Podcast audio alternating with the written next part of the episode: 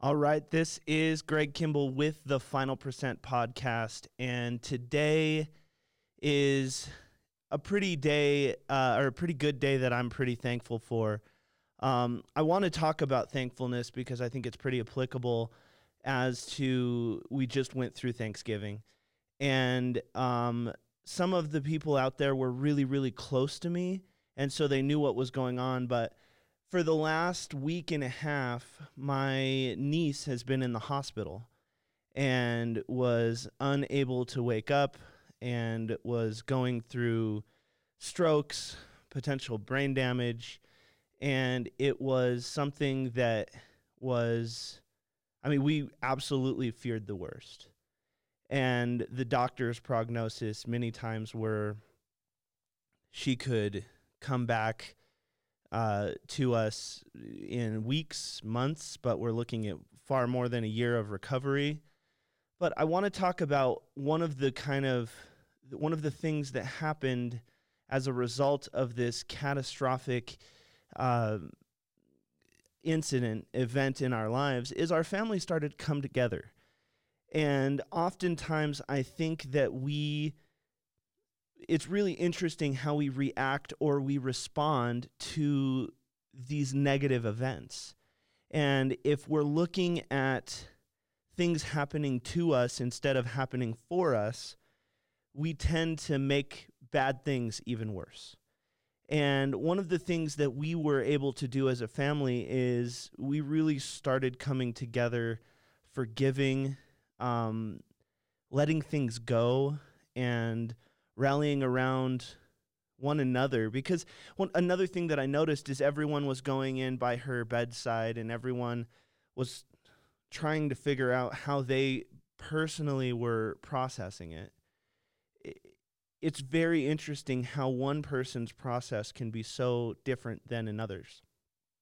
And what I mean by that is we tend to want to feel things together and so, for instance, I mean, my nephew, who everyone knows that I'm very close to, I mean, this is his sister, and he tends to withdraw a little bit.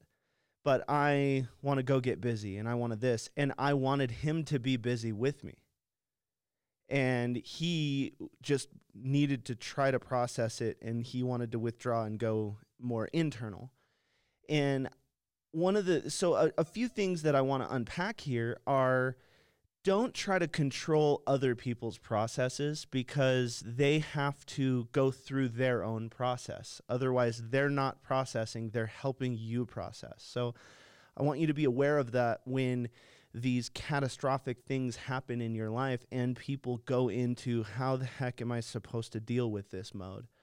Um, the other thing that I want to talk about is why do we always wait for the catastrophic things, the bad things, the terrible things to happen before we start really trying to repair our family, before we try to repair ourselves. And it happens in so many different ways. So, uh, and, and I think maybe we should call this episode, What is Your Wake Up Call?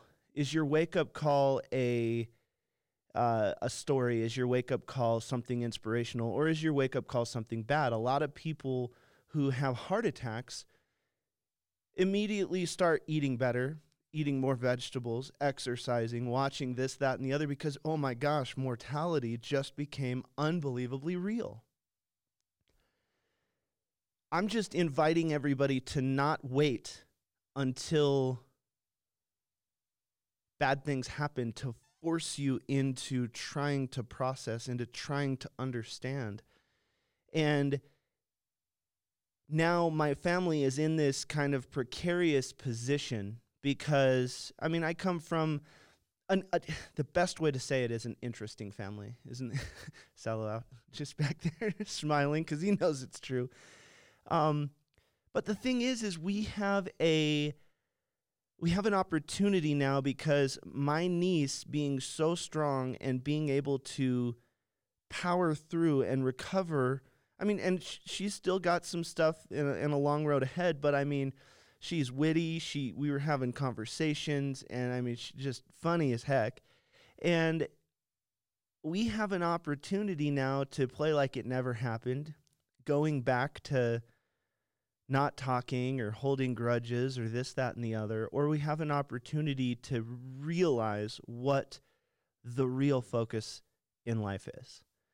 And we are incredibly thankful to have her talking with us and joking with us and some of the things that she's saying about the nurses and the doctors and the fact that she wants to go home is is hilarious.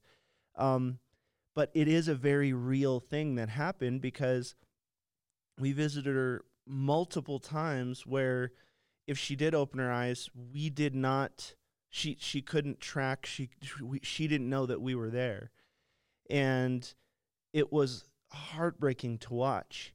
And most families that go through this where they do come out of it, where it's not that terrible, terrible outcome, most families will start forgetting that the walls did come down and the walls get put back up. And and I'm not saying that just play like nothing ever happened. All I'm saying is work through problems, not around problems. We just actually heard that saying in church, and I thought that that was such an incredible way to illustrate it because a lot of people, oh, that person's a problem child, or that person's a problem to bring around, that person's a problem in this circumstance, and so they work around all these problems. We got to start working through problems. And so, the whole point of this podcast is to invite people to not wait for that catastrophic wake up call. Whether it's for you personally, to someone that you love, to a family member. We, we really are not promised tomorrow. And if you woke up on the right side of the dirt, as I like to say, then you should feel blessed. You should have joy in your heart, and you should understand that life truly is a wonderful blessing. And we need to treat life as such. And we need to understand what's important. We need to understand who we can be. And we need to understand that we should strive to be more than we were yesterday if we got to tomorrow. And so when those catastrophic moments happen and the walls start coming down because you realize what's actually important, I really invite you to keep building bridges and not walls. Keep fighting for what's possible and don't be be possibility biased and not fear biased. And you know what? Great families, great marriages, great relationships, great lives, they take a lot of work. And, you know, we've got to stay strong and understand that life is a blessing when the wake up calls come. Use them as such and wake up use them as that alarm clock because and I don't know if you're spiritual or not, but I mean for me, I think it's God sending me a wake-up call. And it's time to build, it's time to forgive, it's time to love, it's time to rally around one another. But you don't have to wait. You don't have to wait for your wake-up call. You can get up, you can try, you can build bridges it's just a decision. Don't wait for the catastrophic incident that forces you to make a decision. So, with that being said, this is the Final Percent podcast, and I am unbelievably thankful right now to have my family. We are closer now than we have been in a long time, and it's through the strength of my niece coming through this.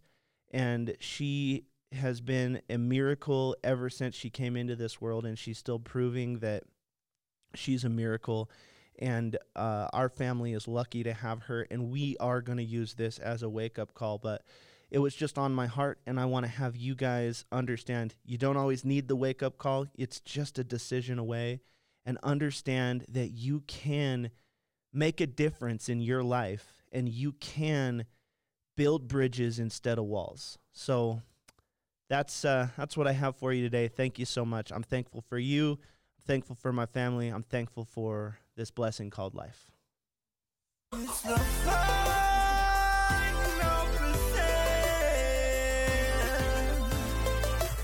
final